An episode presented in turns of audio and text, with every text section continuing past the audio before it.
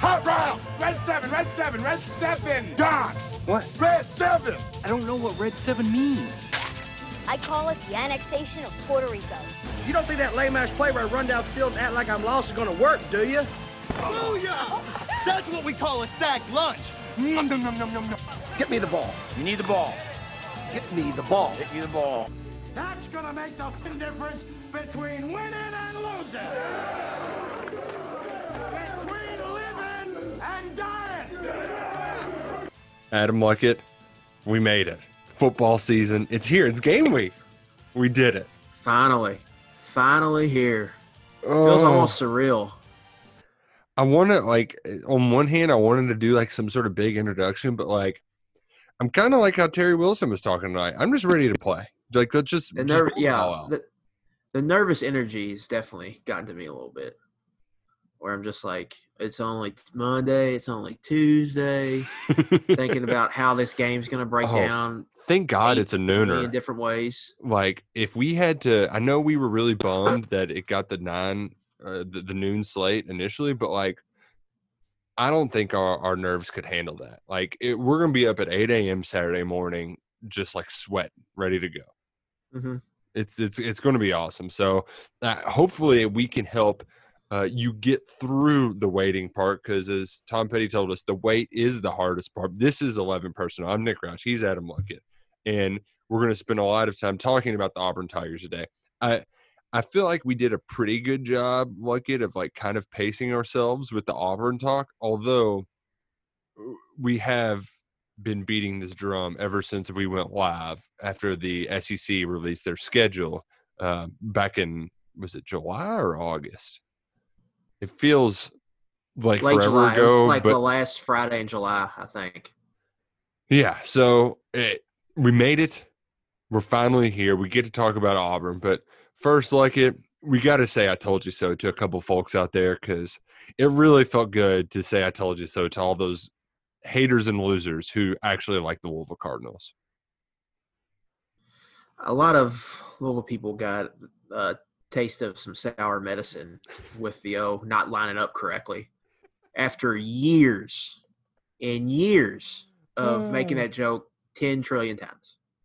Well, they and- had two busts, and now the the the story kind of nationally about Satterfield is like defensively, they're not coached very well.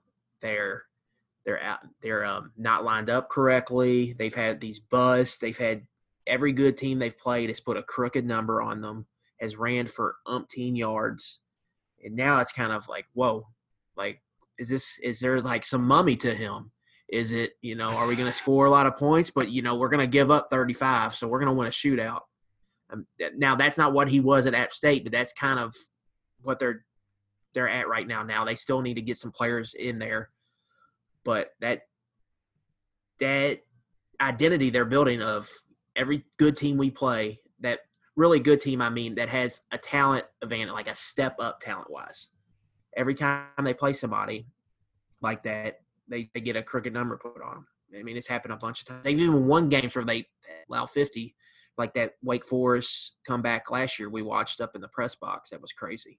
And even Syracuse put a big number on them, but they scored like 68 points, so it didn't matter. But there is that developing. I think that that was the biggest, I think, thing to take from that game. Yeah, and there was there was a great thread that Richard Johnson put out there, and if you if you don't know Richard Johnson, he uh, formerly he hell he still might be with SB Nation, but he's going to be on the SEC Network's Thinking Out Loud show, um, which was formerly Marcus Spears and Greg McElroy. He'll be on there with Spencer Hall and uh, Boynton, uh, Brandon Boynton next Monday to talk about all the action. And Richard Johnson's one of the he's kind of like a, a scheme nerd, if you will. Uh, but really, it was as he he put it pretty plainly. It was just like here's a running, just like all of the big plays Miami had, and they were all to the boundary side of the field. So when lined up on the hash, they were just overcompensating for all of the open space in the field, and nobody was there. And my favorite play was that long run because Louisville was just in man, and they just mo- they just motioned somebody away from the boundary, and there was nobody there except a linebacker. And I, I mean, he, it- all he had to do is get to the edge, and they were gone. And that happened multiple times. And I think my favorite part of it all is that your man Bruce Feldman really drank the Bryan Brown Kool Aid and already had Louisville's defensive coordinator as a candidate for Southern Miss's head coaching vacancy. It's like, you mean that that guy is supposed to be a head coach? Like, those are like when you're blowing assignments that badly, like that's it's kind of coaching. It's kind of coaching. I think Miami watched the Kentucky tape from last year. because if you remember what Kentucky did, a lot of it was overloading and running to the nub side, is what they would call it, or the boundary. Yep. And you get kind of a numbers advantage there.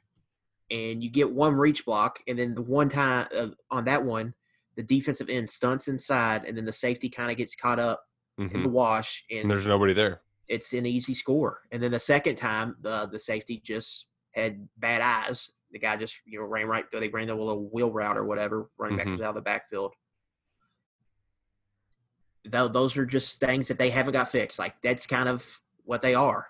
They have Well- these busts on defense, and you can get them for them if you if you call it right. And offensively, how I was, I, I called them frauds last week because they're all big play.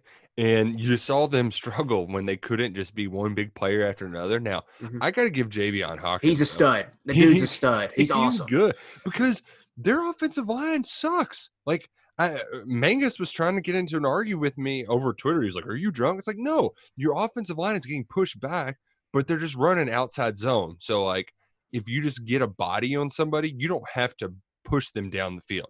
The line of scrimmage was moving backwards, but Hawkins is so good, he just finds the little gap and shoots forward for eight yards. like that touchdown run on their first drive, where it's outside zone right. He just kind of does a spin, cuts it back, and then scores on the backside. That's just he. That's that's just instincts.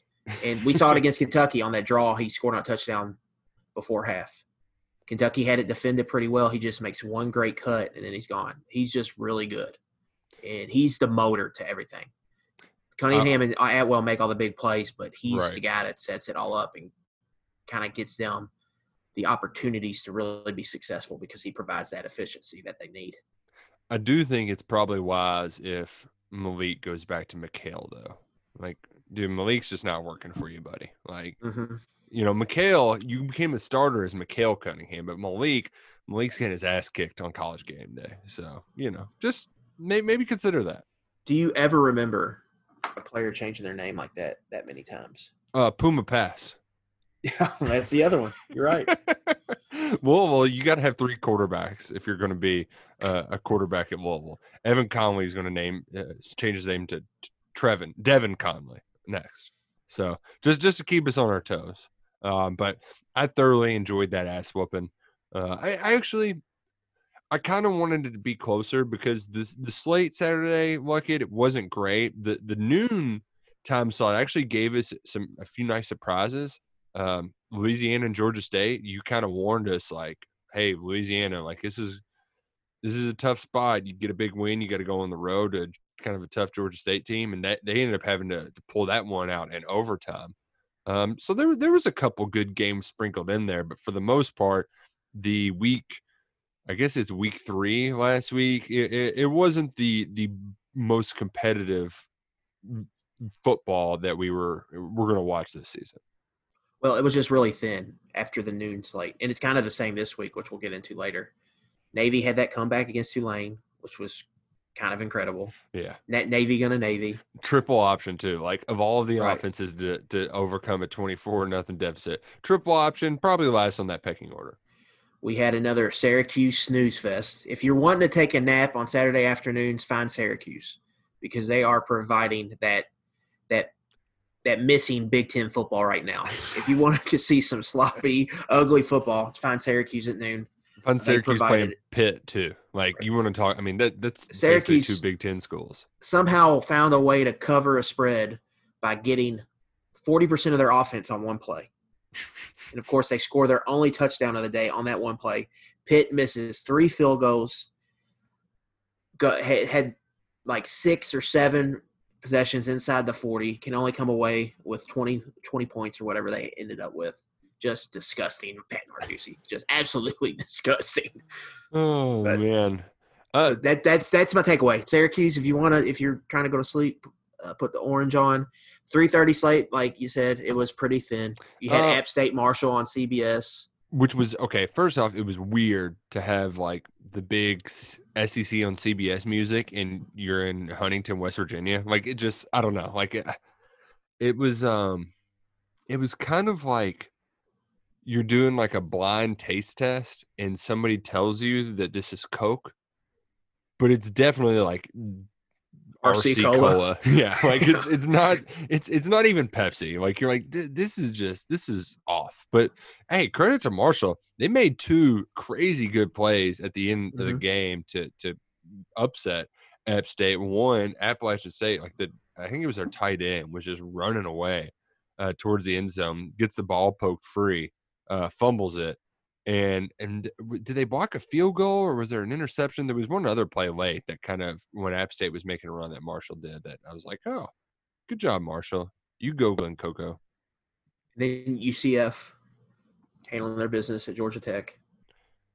Yeah, they and They that, that score was deceiving too because that was, a- they they really ran it up towards the at end the of the end. third quarter. It got out of hand because Georgia Tech was kind of in we have to go for it mode, and they got stopped on the wrong side of the 50 a couple times.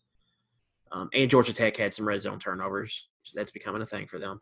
And another block field goal. But they just, uh, UCF looked good. Dillon Gabriel uh, looks really good at quarterback. So, and I that was, that was kind of the big 330 game. I saw McKenzie Milton on the sideline. Is he? Is is he not?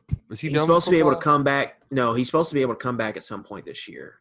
But I don't think you can play him over that kid they got right now. Right. That Like really good.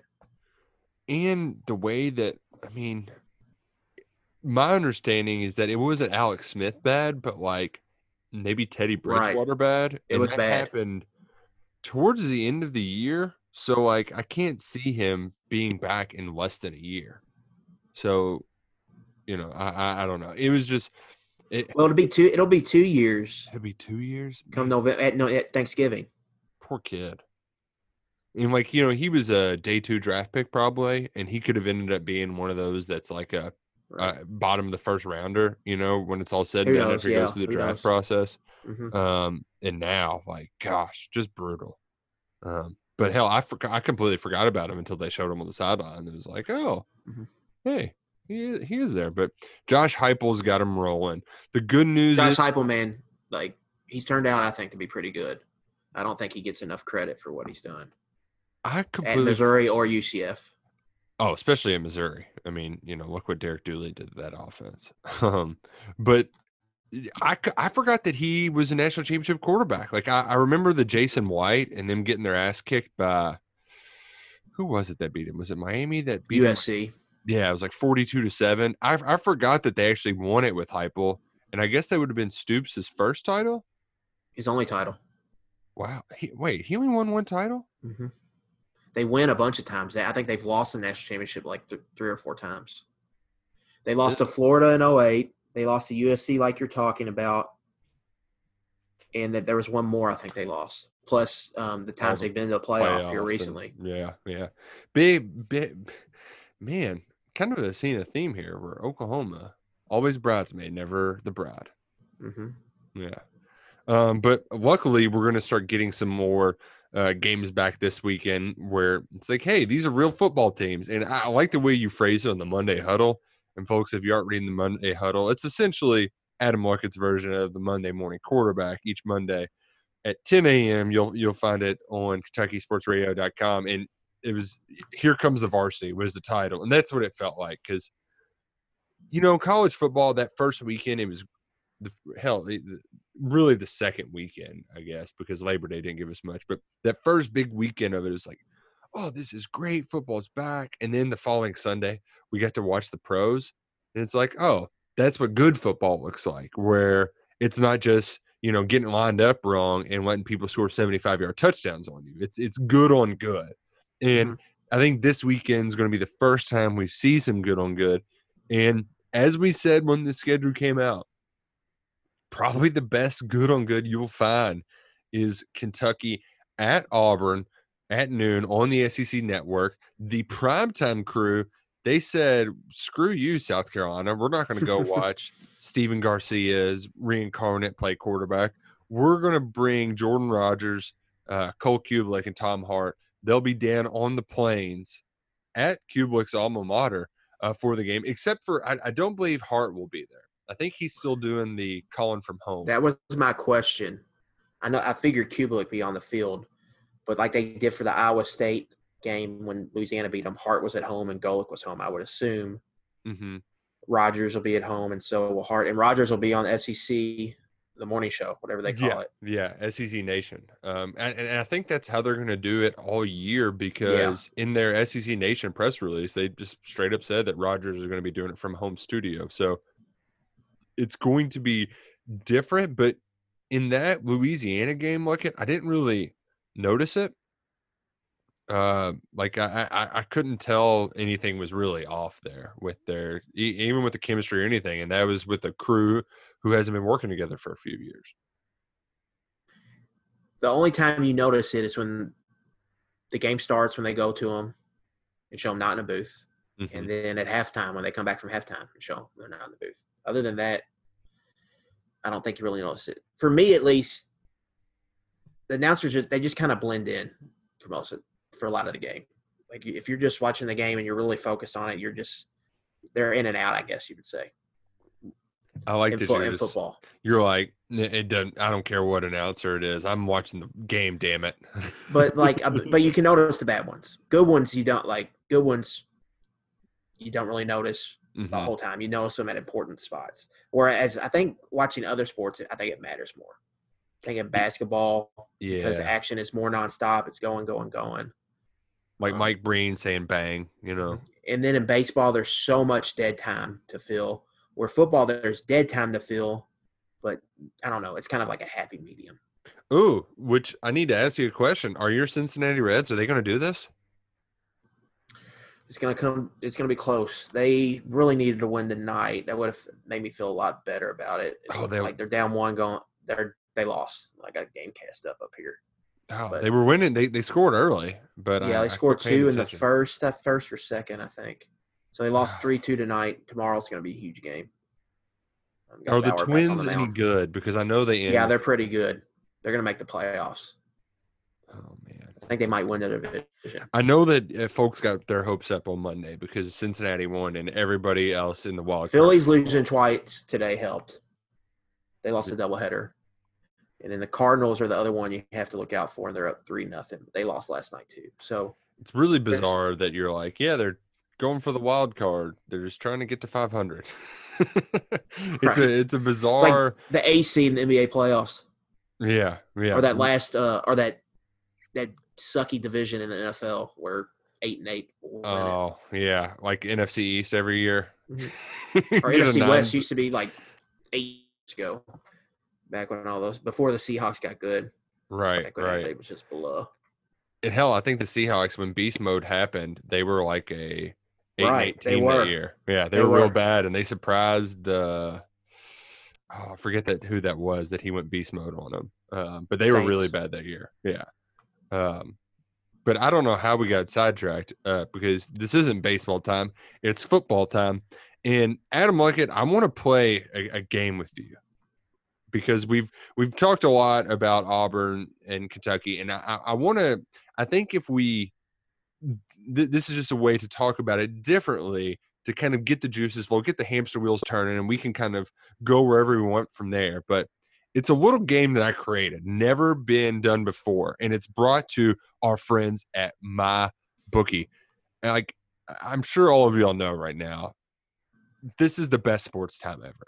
Pretty much every day you can make a meaningful wager, and you can do it with MyBookie. Whether you're betting on Anthony Davis to to beat the Nuggets with a three at the buzzer, or betting for the Celtics to come back against the Miami Heat, and the I don't know 50 football games that are happening this weekend. My bookie is the place to do it. Whether you've been betting for years or you're ready to play for the first time, MyBookie is your bet best bet this season with the biggest online selection of bets and props. They've made it simple to win and easy to withdraw your cash. Right now, they've got 100K super contest for only a $10 entry, and they're giving away 5000 in cash prizes every four weeks. You'd be crazy not to invest your knowledge with that kind of potential return on your investment. 10 bucks to win thousands. sign me up. You can sign up at MyBookie. Just use the promo code personnel. Yes, that's as in 11 personnel. P E R S O N N E L. Use the promo code personnel to claim your 100% deposit match all the way up to a thousand bucks. So if you put in 100 bucks, they'll give you another 100 bucks to jumpstart your bankroll and win some cash betting college football this season. That's MyBookie. Use the promo code personnel to match your deposit a 100%. A crazy deal with MyBookie. Now, before we make some college football picks, we're going to play a game of fill in the blank at a market. And I want to start with this. Blank will be the weirdest part about watching Saturday's game.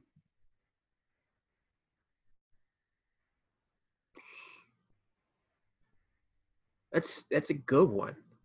Because it's going to be different. Like, not, I know that Empty it- stands at these big stadiums that were used to being filled. So empty stands at Jordan Hare. That will be weird. It really hasn't hit me yet, but I do think it'll hit me for some of these SEC games. Like at 3:30 when LSU plays Mississippi State, Mike Leach runs out and there's all these empty stands. That will be weird. Yeah, like, eh, and especially in college where like maybe I've romanticized it, but like the notion of like the pageantry and the bands and the dancers and like it just it feels like there's a lot of tradition, um, and you're just you're not going to have that. Like you don't have the War Eagle at Auburn. That's just weird. But the weirdest part for me is not being at the game. This will be the first game. I didn't go to last year's game at Mississippi State, which was a great decision. Um, so, but I, I can't really count skipping a Mississippi State game in Starkville.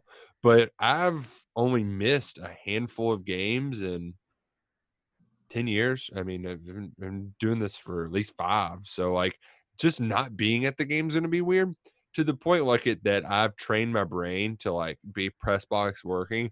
I'm really worried about watching from the couch and like my mental state through this and like now I get to scream at the television and just piss off my wife. That was going to be the road trip this year for a lot of people. Yeah. Going to Auburn. That that stinks. Mm-hmm. this won't really hit you, I guess, until the first home game. But kind of my runner-up answer here: the tailgating, not being able to tailgate, Yeah. not being able to plan your whole Saturday around that. When you've been doing it, most a lot of people their whole life. It's Now, be weird. have you come up with an alternative for? Are you gonna? You, are you gonna Well- have like a tailgate of sorts at home, um, to to kind of in lieu of no tailgating? For me, it's just gonna be I'm gonna watch more games. So I got the three TV set up in the basement. So I'm just gonna hang out in my lair and consume everything I can. Fair enough. Fair because enough. there is a part like going the the tailgates is fun it's awesome it's one of my favorite things to do all year and i have a lot of fun doing that but there's also there's a little buyer's remorse with it too because there are days you miss or, or games you miss that you really can't catch up on because by the time you get back you're moving on to the next week and college football happens so damn fast that Yeah. really it's on you know it's 12 hour saturday and boom we're on we're moving to next week and so there there is that part of it but it's also like this year is also going to be like a i guess a case study for me where i get to see everything and then how much do i miss the tailgate portion of it Well, and I think you're going to find out that you miss it more than you think once Yeah. you get a, some some stinky noon slates, you know, like or Mhm. you get some postponements, you get some weird matchups. Because I think the you're right, it's not going to hit as much because it's a road game, but going to the catwalk, seeing all the players, like that get that really gets the juices flowing. And then I would typically I'd put my stuff down upstairs, and then I'd come hang out at our our unofficial KRC 11 personnel tailgate down by gate 10 and usually you know talk a little trash kind of just just get the in game mode. right. yeah it, and man uh, and then I typically have like 30 minutes before the game where I just don't talk to anybody it's like um it's kind of like you couldn't when I was in high school you couldn't talk to our head coach he would just Mhm. like kind of walk around the hallways, just muttering to himself, and he would kind of be like pointing around, like thinking things through his head. He's just going through scenarios of what's going to happen in this game. It's about 30 minutes for the game. I just got to shut everything off and kind of power down because it's going to be amped all the way up. And I don't, man, being in that routine, it's going to, not having that's going to be weird. Watching it with my son, like watching a, a an important sporting event with my son, that's that's a whole different ball game. So it's it's going to be weird, and I hope that you folks out there have found some creative ways to um, still get the juices flowing. If you do, please tweet them into us, share them with us, because we're going to need help too. so Right. tweet them into us at Roush KSR at Adam Luckett KSR. Um, and you know, may- maybe we'll share some of them on the show because I think everybody's going to need some help this football season getting back into the right frame of mind. None of that Kroger filled press box popcorn whenever you want it, Mr. Roush. No, no, none of the the cheap coffee. Just keep going back to. I'm about four a game, give or take, and then maybe throw in a Coke Zero too. Coke Zero, great product, Ab- Mix it up. absolute great product. Okay, this one, this fill in the blank, Adam Luckett. Just hear hear out the entire sentence. UK's blank versus Auburn's blank will be the greatest position battle. UK's blank versus Auburn's blank will be the greatest position battle. Auburn's receivers versus UK's secondary. You kind of read my Spe- mind there. Specifically, Kelvin Joseph versus Seth Williams. Seth Williams, if you don't know him, he's a big boy, standing at six foot three, uh, number 18 in your programs. He's their kind of big go to guy. Uh, Mhm. 6'3", according- 211 pounds, junior, former top like 200, 250 recruit. Led them in receiving last year. Potential all SEC guy. Probably be three and done. Probably be in the draft after this season. He's their guy on offense. Yes. Um, and the, the other guy who I, I think is going to play, I mean, like, he's obviously going to play a big role, and that's Schwartz. Mhm. Which, when I think of Schwartz, what's what's the first Schwartz that comes to your mind when you hear the word Schwartz? Wasn't that like a Charlie Brown characters or the guy who wrote Charlie Brown or something? Yes. Oh, that's uh, no, that was Schulz. Charles Schulz. Schulz. Yeah. Okay. So I should like typically it would be right to Spaceballs with Schwartz. Your Schwartz is as big as mine, but it's actually a Christmas story because Schwartz is one of his buddy, and I think Schwartz is the Yeah, kid who puts yeah, his yeah. tongue on the pole. Um, but this Schwartz much different. He's their kind of slat scat back type. Uh, Here's what, a uh, jet sweep kind of deal. he's kind of a tutu Atwell kind of mold, where he's only going. Now I think Tutu's more polished as a receiver.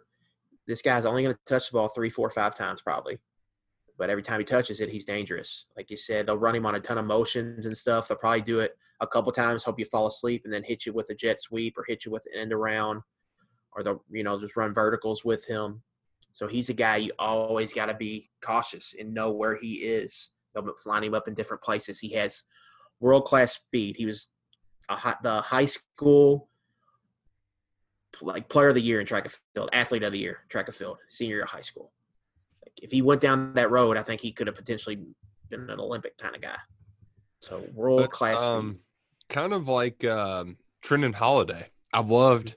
I mean, Trindon Holliday. He was a little twerp though. He was only like five eight, five nine, but Yeah, this guy's a little bigger. eh, eh, yeah, he's he's listed at six foot. Um, but I, I just every time LSU played that year, and I guess it was the 07 year, and he hung around for a while, but they would always show him running like doing hurdles because he even ran track for LSU still while he was playing football for them. Um, but what I'm curious, especially in Schwartz's case, because you mentioned Joseph and Williams, they're probably be locked up the entire time. But I'm curious when he's in the slot, who's going to be lined up over him? Because when we got our depth chart like it, Stoops was kind of talking out of both sides of his mouth because on the coach's show, he said Davonte Robinson's not playing, but on the depth chart, he's number one at nickelback ahead of Vito Tisdale, who Stoops also said Vito was dealing with some things. And it kind of, he's like, yeah, but he'll be back this week, though. So it kind of led a, a, a,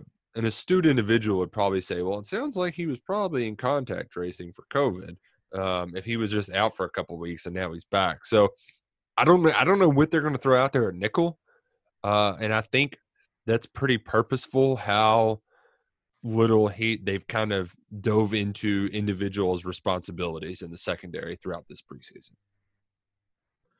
Nickel's going to be a spot uh, you're going to need a lot because Auburn, from where I'm sitting, I think they're going to live in pretty much 11 personnel for the most part. They might get a get a you know get two running backs, two tight ends out there sometimes. But when you look at the strength of Auburn's team and you consider Chad Morris is calling plays, you would figure you know it's going to be a lot of spread formations. So, and they're going to try to take advantage of those receivers and that quarterback they have. But I mean, we'll see how it shakes out. They got a lot of candidates. I think Kentucky does to play that nickel spot. We've heard Echols has been tinkering there in the past. That if they both, if Robinson and Tisdale had issues, that would seem like the guy, and then they could just put Dort in. So then you got Echols, Dort, Right. and right. Joseph on the field at the same time, and you don't have to mess with the safeties. And those might be your and Asian or mostly where they're Yeah. at. that might be your best three corners too. So like, why not have Especially- him on the field? a guy like Schwartz, if that's the guy you're lining up with a lot in the slot, um, putting a guy with you know some man cover skills on him and, in Echols, um, I think that would make some sense. And Echols is a good tackler too, because you Right. know that that's the way you needed that spot. You're right. the way that kind of Gus Malzahn's offense works is like I think of it as a lot of sideline to sideline.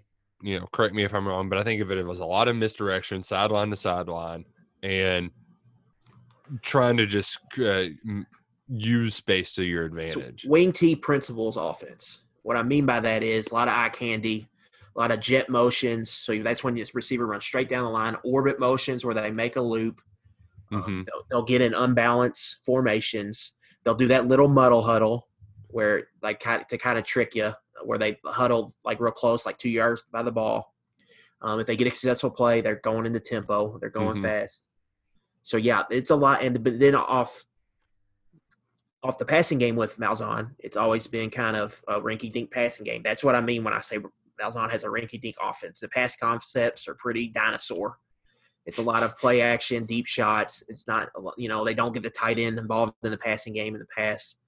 And I think that's why Nix struggled a little bit because he's more of RPO, kind of dink and spread the field, dink and dunk, air raid type type schemes is what he played in at high school and what he probably does best at. And they were asking him to run around and throw the ball deep a lot, which that was the rap coming him out of high school was deep ball is something he struggles with. And I think you saw that play out for them a little bit last year. But with Morris coming in, it's more of, you know, RPO based. Now it's still up tempo. Um, Malzahn and Morris were two guys, I think, in college football that really cashed in on the tempo when that started. Yeah. Malzahn was the first one really in the SEC. Morris did it at Clemson. But as people have adjusted to that and the rules have been tinkered, like the substitution rule, stuff like that, you've really seen those two guys. I think their offense has come back down to earth. I think people have kind of figured it out. Um, Malzahn is he's gone back and forth play calling, not play calling, but his offense kind of stays the same. We'll see if it changes at all with Morris. But playing Auburn, it's always about stopping the run. If you can stop the run, you're going to be in a pretty good spot. But we don't know. Uh, maybe this is the year when he has a five star quarterback that he's willing to change. Yeah, and it's also too like, on what scale do you believe in Bo Nix?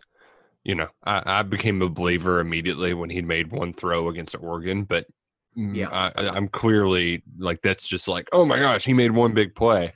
Um, I don't know if he's a real deal. Freddie's pretty bullish on him. Luckett, are you bullish on him? When yeah, I like Nix. When you watch him, you see some special stuff. Like he's got some moxie. like you Oh, can yeah. see you can see stuff with him. He can run around, make some throws. I think he's got accuracy, which accuracy travels, especially in the short to intermediate areas. I just don't like the offense. Now we'll see what it looks like on Saturday. But he had some bad moments last year, but he also had some good moments. Of course, you know, he turned it on Oregon in that opener, went in the fourth quarter. They beat Alabama. But we'll see. I mean, his, his numbers were not good last year. He was No. under seven yards per attempt, 57% completions. He only ran for 300 and change.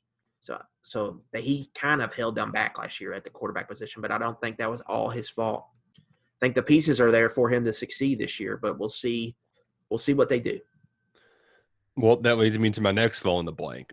If blank plays great, Kentucky loses.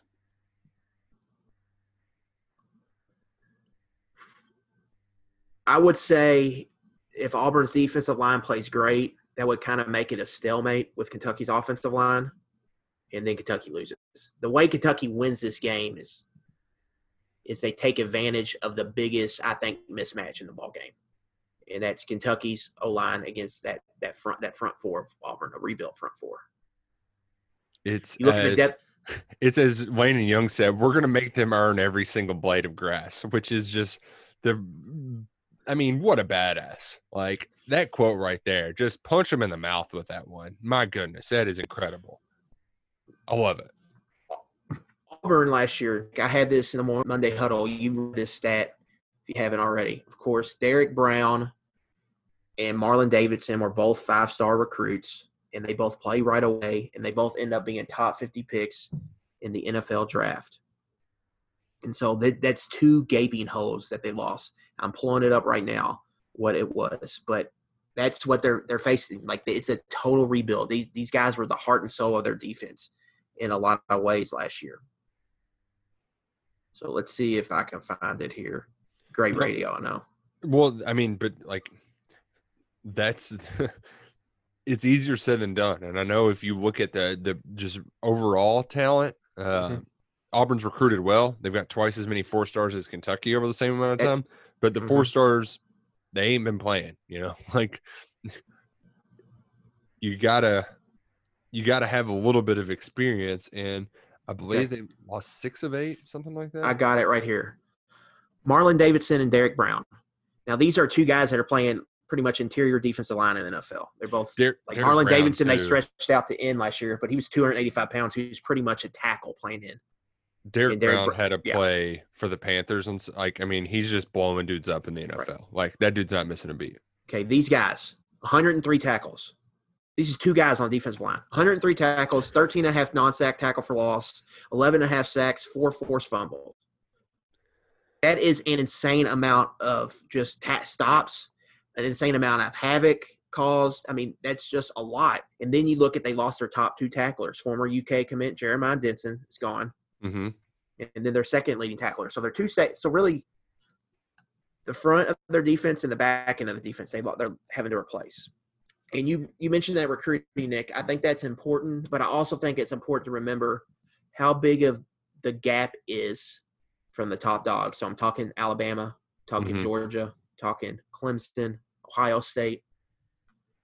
Those guys have like double digits, almost top 100 recruits kind of contributing. When I look, when you look at Auburn's depth chart right now, they've got I think two starting. It's Bo Nix and Owen Pappoe. Yeah. Their will linebacker. So the gap is a lot closer um, than people realize. And you look at Kentucky. Kentucky's got two top hundred recruits starting: Kelvin Joseph and Landon Young. Mm-hmm.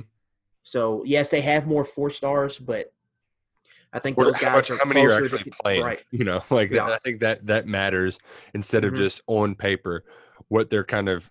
Uh, we've got this many four Yeah. stars. Um, I know one of them that uh, it was a name from the past, uh, Marco Domio, former Mhm. UK. Who got beat out by a redshirt freshman.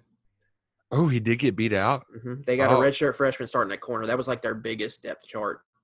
He's a That high three star kid from Georgia. Gotcha, gotcha. Because I, I, I, I forgot about him until if Phil Steele had him projected as a starter, but Domio got beat out. Nice. Mhm. Um, it, for my fill in the blank, mine's if KJ Britt plays great, it's going to be tough. And the reason why I think it's going to be tough is because you can beat up Auburn's offensive line, but you got to be able to get past that second level. And we saw it in that Tennessee game last year where Nigel Warrior and now I can't think of his name. It wasn't To'oTo'o. It's Daniel Bituli. Bituli had like seven, like he had 20 tackles. And it's, I mean, he made the play of the game at the end. And it was just so frustrating to watch plays that normally would go for, you know, every third one you're you're busting for an explosive of 12 yards or more like they're stopping at four and six yards and like Right. some of them are getting stopped at the line and that's where it can really make a difference kentucky has got to be able to get a body on him um, in order to be able to take advantage of the the one you talked about in the trenches. Um, because like you can you can get that initial push, but you still got to be able to get a body on Britt. KJ Britt and Owen Pappoe, they're wood splitters at linebacker. When you when they hit you, you go backwards. There's no leg drive. There's no forward. Like you get hit, you go backwards. I love that It- phrase. I've never heard wood splitters. I, mm-hmm. I stole that from Gene Chizik, by the way. I, he said it on TV, and I was like, "That that is great. I'm putting that in the bank. That is awesome." So when you play them, and we saw David Reese at Florida wreck Kentucky. yeah, yeah. And and he wasn't there in 18, and you saw what Kentucky was able to run Oh, the and ball. And a lot of that is is that their front held up, and Kentucky could not get to the second level. Like you look at Auburn's defensive line, they've got a 268 pounder redshirt freshman starting who's going to play their three technique. Like that guy's going to get targeted. You have to move them on the double teams on inside zone, and you got to climb up to the second level. If they're able to do that consistently, they're going to have a really good day running the ball. If they're not, then KJ Britt and Owen Pappoe are going to make a lot of tackles, and they're going to be a, a pain in the butt all afternoon to deal with, and especially on short yardage situations. I think that's really important when you when you look at those two guys. They can really they can really hurt you because Kentucky could be efficient all day moving the chains, but then you get in third and twos and they're able to get some stops that could that could really sting. So that's something to keep an eye out in this game for for those for those linebackers, number thirty three and number zero. Well, and and this brings me to my next point that I, I think would certainly help the running game. That's Kentucky's if blank plays well. I'm just going to go ahead and say Terry Wilson. Um, yeah, that's the easy one. Yeah, and it's kind of uh, self-explanatory. If Kentucky can pass the ball, it's good for their offense, but their secondary's young. They're replacing a lot of guys. Being able to put them on their heels so they can't creep those safeties up, just to stretch out the defense. Kentucky didn't have that last year, and they were still able to run the ball effectively with the gimmick they had and the kind of workhorse they had out of Lynn Bowden. But you got to be able to make some of these teams pay for selling out on the run. You got to have some play action. Yeah. And I I just Terry's saying all the right things. You got to see it though. We had you. We just have to see. Yeah. It. Yeah. Mhm. Like there's a part of me that's nervous because I liked his confidence going into last season, but we were saying we still need to see it then. So uh, we st- like that it's a recurring thing, but we got to see it from Terry. If he can put up 250 yards, I'll feel really good about the cat's chances because he's probably going to run for, you know, 35, 50 more on the ground. Um, so I, Terry Wilson can really turn this game on its head. And as good as Kentucky's defense was last year, statistically, like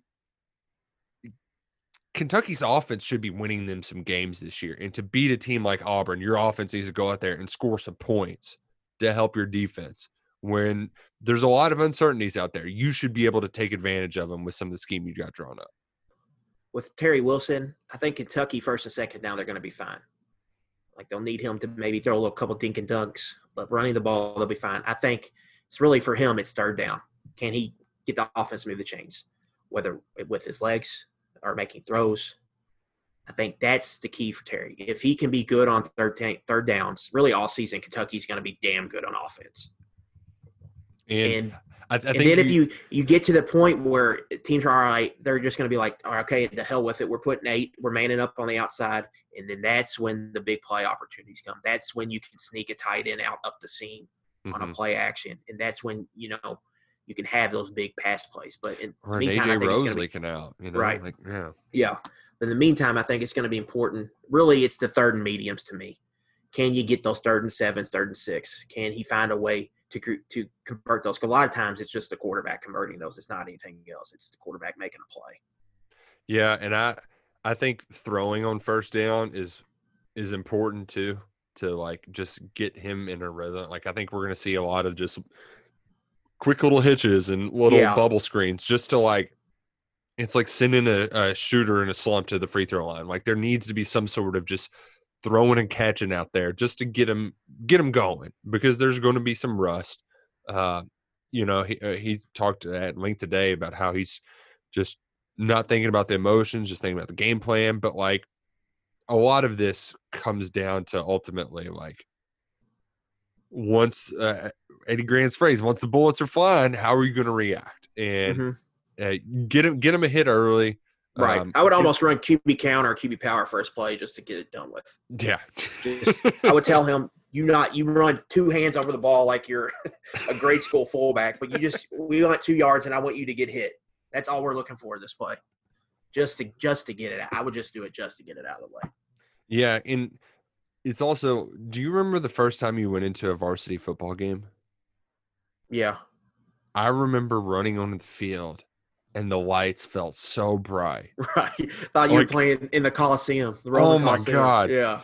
but like I went in at defensive end, so I think within the right away, like um, you're just you're getting hit, you're getting popped in the mouth, and then it's like okay, like this is this is normal again. Like in it's so hard to like I can't even imagine what it's like it, at that level where you're playing in stadiums that big. But I do think that like it, there might be something to Terry's mentally. Like I, I'm, I'm sure he's not going to this sort of level. We're really get putting our psychoanalysis mm-hmm. hat on, but like I think there is a kind of gratefulness in when he shows up there and like who cares if it's only 17,000 students like oh my god thank god we're just playing this game of football and I, I think you're going to get a lot of that from the old the old heads on this Kentucky football team and uh, I, you know, I, I want it to play, pay dividends. I really do because I'm excited for this football team, and I think it's important that they punch Auburn in the mouth first uh, to really, really set the tone um, in a game that's going to probably be defined by physicality. Let's repeat that question again. I think it's my turn. Oh, Kentucky wins if blank plays well. Kentucky wins if Kentucky's run defense plays well.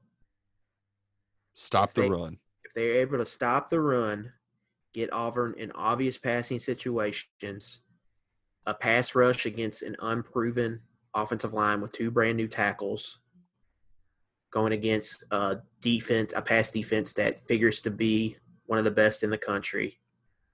I think if you're able to do that, I think Kentucky's going to have a lot of success on defense. They're going to be able to win the game in a lot of ways if they're able to stop the run. There's there's one thing you said earlier that I did want to kind of revisit that it, it always worries me with tempo teams because the Kentucky has strength in numbers on the defensive line. And Yes. if, if you get rolling tempo, like you lose that strength because you can't sub quick enough. Well, you got- well. The old hammy drill. Oh, that's oh, I forgot about that. Oh, we're gonna see a lot of that. Quinton Bohanna go down. Oh, bully, get Yeah. me. I'm not saying, I'm not saying, I'm just not saying, but Kentucky has done that. You know, they've had um, interesting times where uh, they would need the medical staff to run out on the field. Yeah, yeah. Um, Which, by, the way, if you complain about that, like it's get outta gamesmanship. Yeah, yeah, I don't, I don't want to hear. Yeah, I don't want to hear it. Well, I just don't want to hear it. I, I also like that somebody asked on Stoops's call-in show if they have a uh, any sort of package where they put Bully and Bohanna in at the same time, and he said no. But you, got goal- to on line that you would have. Yeah, you yeah, have like to. you have to. But like, just imagining both of those dudes lined up in the A gaps. Holy shit! Yeah, Goodness gracious. yeah. Oh, so, uh, but to your point about Kentucky's run defense, it's it's something we haven't talked about much at all. Um, but it's you can't have some real bad MAs when you're subbing out Davis or Square for Bembry or Casey or Derek Jackson. Yeah. You can't. You, you just can't because. Uh, I mean, Brad White. Like the thing that I like about Brad White is he's pretty nuanced in the way that he talks um, about players. And with those three guys, he always makes sure he mentions Jackson. But like he's like, you know, obviously they're not a finished product, but we feel confident when they're in the game that they'll they'll be sufficient Mhm. and basically how I read that is I don't think they're going to have times where Square and Davis are both out.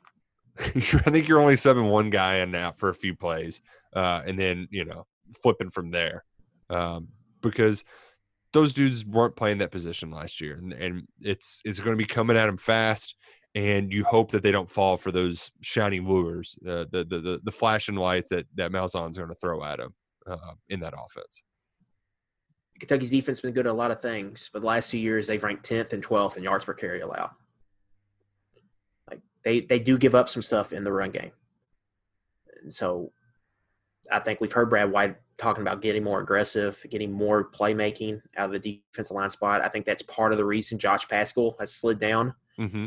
is they want they want more. And a lot of reason those numbers are like that is because they just don't get the havoc plays. They don't get the run stuffs. They don't get the tackles for loss Right.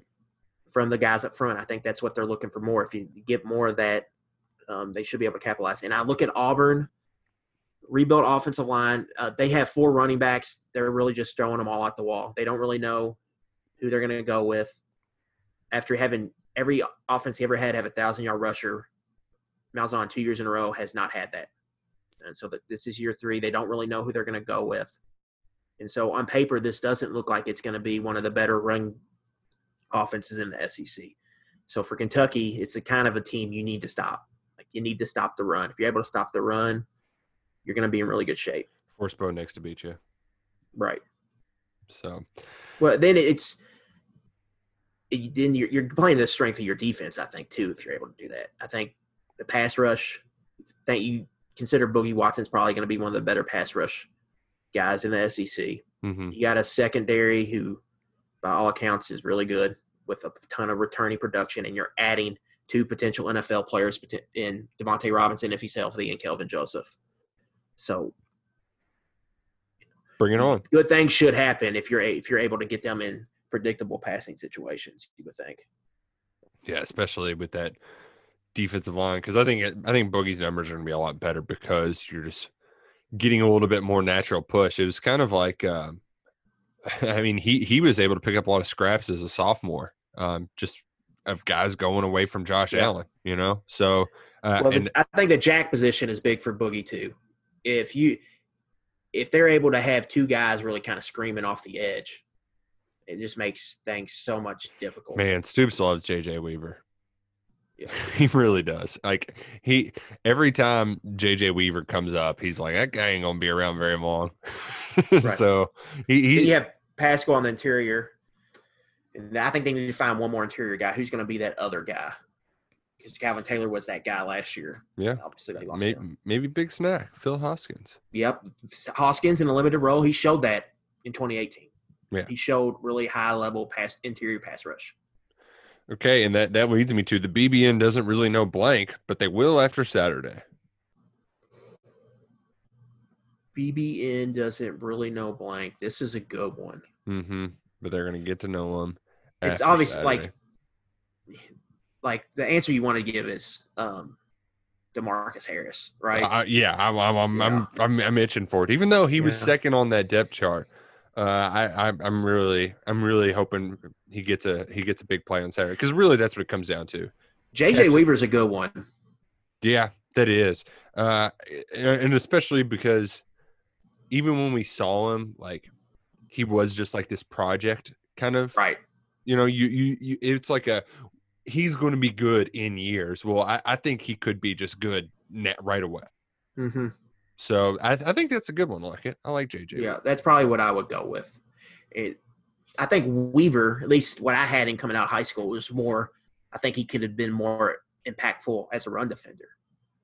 I think what I've seen from him more. I think he had a ways to go in the pass game, but I think as a run defender, um, taking on blocks, shedding blocks, and really being kind of a force player, um, right there at the line of scrimmage. I think that's where he could maybe make a big factor early. man so how did how did you like fill in the blank That was good. We'll have to do that. Yeah maybe that's a recurring segment fill in the Right. blank brought to you by MyBookie use code personnel you get 100% of your deposit matched at mybookie.ag look it let's let's uh, I, I, I don't feel like we need to make like actual predictions um as of yet let's just go to the college football site where you can uh put a little bit of coin over at MyBookie on some of these teams and i'm i I have a i'm wondering like it because you fell asleep watching this team are we still fading syracuse they're eight they're I'm eight still riding point dogs principle. I'm still riding it. they're eight point dogs against Georgia Tech, who, I mean, you know, Georgia Tech, they they still feel like they're a fun team to bet on, whereas like Syracuse is the opposite. So I still think you probably ride with the you know the Ramblin' Wreck. Ultimately the problem in Pittsburgh is Pittsburgh has no explosiveness in their offense. so like when you looked at Pittsburgh last year, Kenny Pickett threw like 600 passes and he averaged like 6.7, 6.6 yards per attempt, which is bad. When you throw that many passes and you that just you're just dink and dunking and they couldn't really run they can't run the ball either. So it was a lot of just mm, slow methodical drives and then poop down your leg in the red zone for Pitt in that game. Yeah. Well, when you look at Georgia Tech, Which, by they- the way, Pitt is a three point favorite against Louisville, which is Yeah. just hilarious. when you look at Georgia Tech, I think they have a little bit more explosiveness. So if they were to cash in on that explosiveness, I think they should have a good shot. Now this will be the worst defense Syracuse has played, but they've looked pretty much lifeless on offense. Eight's a weird number too. Yeah, I would buy a point just to feel better about it, but uh, uh, that's still a lot. A, point and a half. You're not really getting much value out of it when you do that. Yeah, imagine telling somebody Georgia Tech would be more than a touchdown favorite in a conference game this year, just like a month ago. uh, Like there's in one, the ACC though. there's one line that is interesting to me, Luckett, and that's the game going on at the same time as Kentucky. This is in the varsity, uh, Florida at Ole Miss, and the Gators are they open at 12 and a half. It's now up to 14 and a half. And I really like that half point because I feel like that's asking a lot out of Florida to win by more than two touchdowns. I know that I, I, that just feels like a big number for an opening game. Even though Florida's bringing a ton back, that's that's a big number to go on the road in the SEC to start your season. One of these double digit dogs. You look at Georgia, Arkansas, Bama, Missouri, Florida, Ole Miss, LSU, Mississippi State. One of these teams is going to cover and make it a game there for a little bit. So I think it really, if you pick them from those four, It's got to be the Egg Bowl, right? You got to go with one of the Egg Bowl teams. yeah, yeah, you would think it'd be one of them. And I, I just, I'm so like, I really want like. There's a lot of reasons why I want Kentucky to win, but we're gonna enjoy Mike Leach at Death Valley so much more if it's after a Kentucky win because what, what's that going to be like? That, that is, I'm, I'm On just both sides, yeah. It is it is going to be such a mystery and that's a really big number too and i, I feel like you just got to bet both dogs and pray. I, I think you just got to roll the dice with Egg Bowl. I know we're partial to it but like those are some big numbers and i i, I can't see both of those teams showing up. I, I just i can't. Look at that total 57. Mississippi State's defense stunk when Willie Gay wasn't out there last year. hmm LSU's got talent. They should be able to score some points. And Mississippi State's got a good quarter. I mean, Costello's a good quarterback, so you figure they could. That's it's the over seems like one I would. That's one to just catch my eye. I think. oh okay okay in i that like game. i like that oh, that's, that's uh 30 points apiece they, they can easily hit that Yeah, really, you're just looking for if LSU could get to 38. They get to 38, then you just need 20 from Mississippi. You just need three touchdowns from Mississippi State. Those are the, I think, the check marks. and, And, I would think they can both get that. Yeah. they're going to get at least a couple of big plays Yeah. Um, LSU's tight end. oh, Orgeron's comparing him to Calvin Johnson, Arik Gilbert. yeah i've heard about this top guy 10 recruit. Like this guy, like we're probably going to look at him and be like, this dude had no business playing college football like we did with Derek Stingley last year. By all accounts, this dude is the truth. hmm So you add that in and the other talent they have. I mean, they, they, they've got receivers waiting in the wings. It's just going to be can Brennan get on the football. Right, right. Um, which, by the way, I know I, I don't know if you went back and watched it after I talked to you about it, but the Coach O 60 minutes, like Coach O is just a gem. You know, he is the easiest 60 minutes puff piece story because like he really it's it's pretty remarkable that he was just like this, you know, super eager little kid who wanted to grow up and coach LSU and now he's there. But it was great because they went to his mom and Coach O's mom is exactly how you would think she is. Like, Right. just Cajun to the core. Right. You know, they've got to have some sea, seafood Apple gumbo fall before it from the starts. tree. Oh no, not at all, not at all. But if you haven't watched that, I, I highly recommend it. Um, In the other two SEC games, Nick, uh huh. the Bama line early came out at like 22, I think. 20. Right. Like that, that was, it's up to 28 now. Now it's a stay away from me. But at 2021, that was like a lock. And now that, that thing has Yeah. gotten crazy. Especially Um, once like Mizzou said they got a dozen people out for COVID. Right. Yeah, it's it's gonna get. And one of my principles for last year was Georgia unders, obviously, because their defense was filthy, and then their offense really couldn't do anything. And so I look at this matchup, like Arkansas scoring against that group, it's to be that's going to be a damn accomplishment. Good job. N- nice try, Feleipe Franks. And so 52, Georgia's breaking in a new quarterback. They're breaking in two new running backs, new O line, um, some new receivers. Um, so there's always there's there's going to be some tinkering, I think, with their offense. That game feels like 34-7, something like that, and the total's at 52. That feels Mhm. like a pretty comfortable under for me. Um, that's one of my my more favorite plays on the card. And then I look at South Carolina, Tennessee huge game, I think, for both programs. More importantly, South Carolina.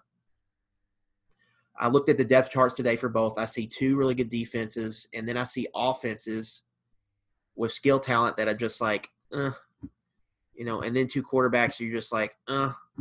Tennessee, obviously, I think it has a little more skill talent. It just feels like an under. Like it's 44. I only see one team getting to 20 points, if that. I know that's a low number, but it just both those defenses should be pretty good. It, I just two defensive head coaches. It just screams under to me. I and you're right too, especially like I'm looking at Tennessee's uh receivers and they're just nothing's really jumping out. Um Right. those guys last year, uh Jaquez Callaway or Marquez Callaway and who is the other one? Jauan Jennings. Yeah, like those dudes, those were some bad dudes. But now they're breaking in all all, all these three all these receivers are new. Uh those running backs, Tyson Chandler never did anything for me. Uh so Mhm. And in this game, all it's going to take is one turnover early by either quarterback, and, and, then, then, the it's that head coach. It's like, uh, uh what, uh, you know, three and out punt. We'll, score off a short field. Who hates their quarterback more, Jeremy Pruitt or Will Muschamp? Pruitt right now. Well, Muschamp ain't seen this guy yet. Pruitt right now. Which, yeah, uh, I made the the reference earlier, and Luckett pointed this out to me.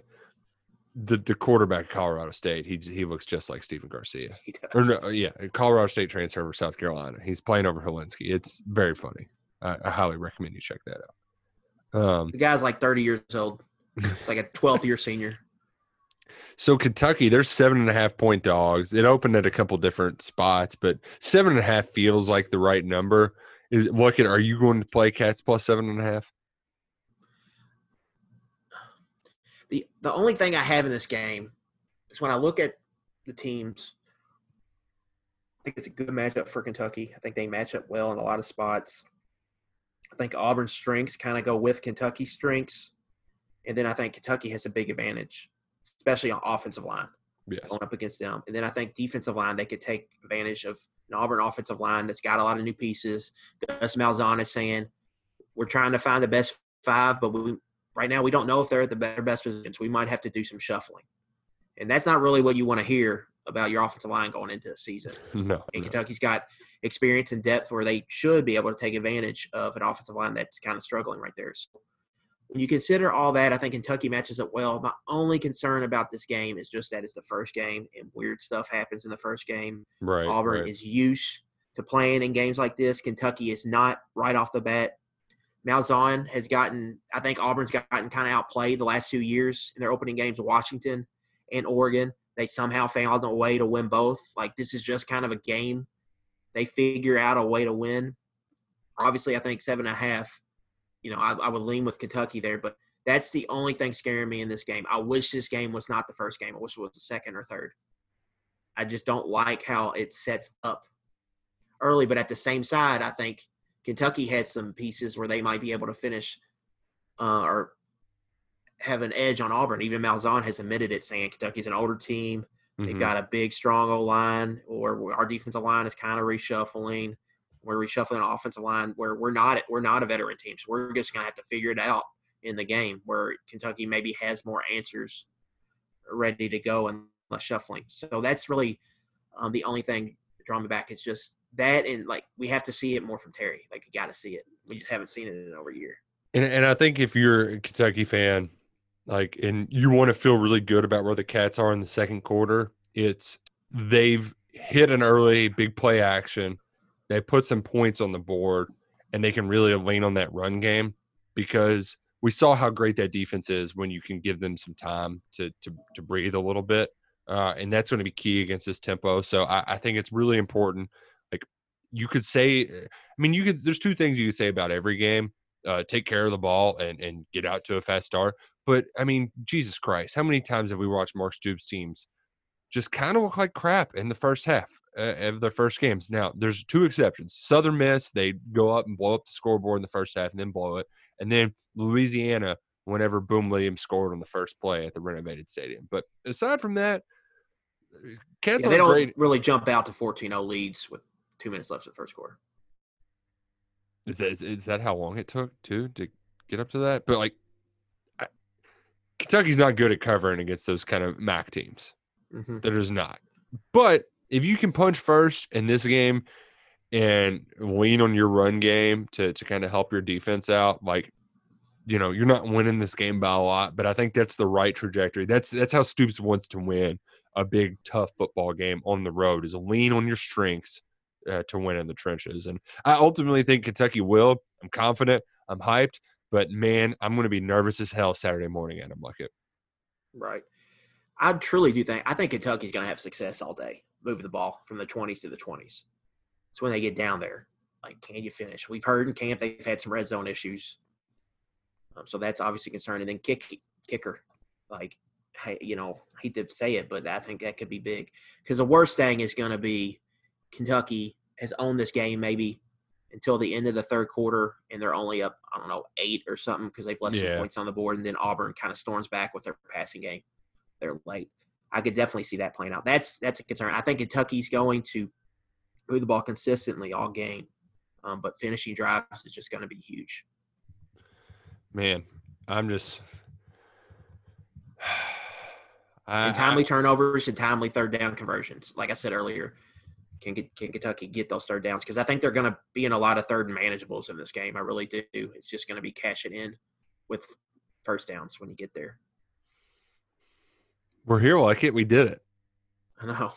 Oh man, I'm so I'm so happy. Noon Yeah, I will say kickoff. one more thing with this Auburn team. There's definitely like the the pendulum swings with Malzahn.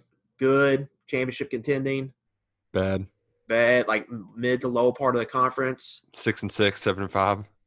And the pendulum is on the bad side. It's year. due to swing back the bad way. And then you look at the roster. Like there's some signs there that they got to prove. Like they need Bo Nix to be good, and for that passing game to really take a big step forward. If he's not, they could be in trouble.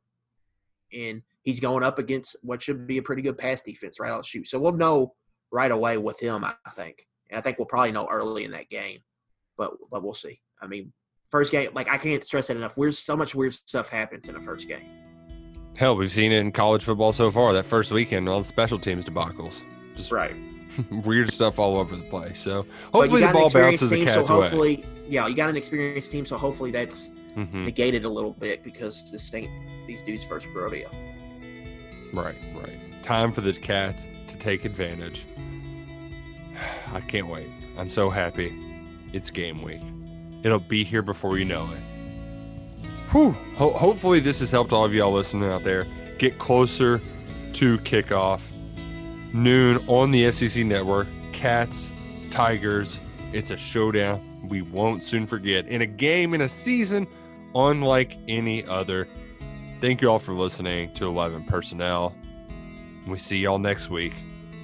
Cats will be 1 0. Go, Cats. Go, Kroger.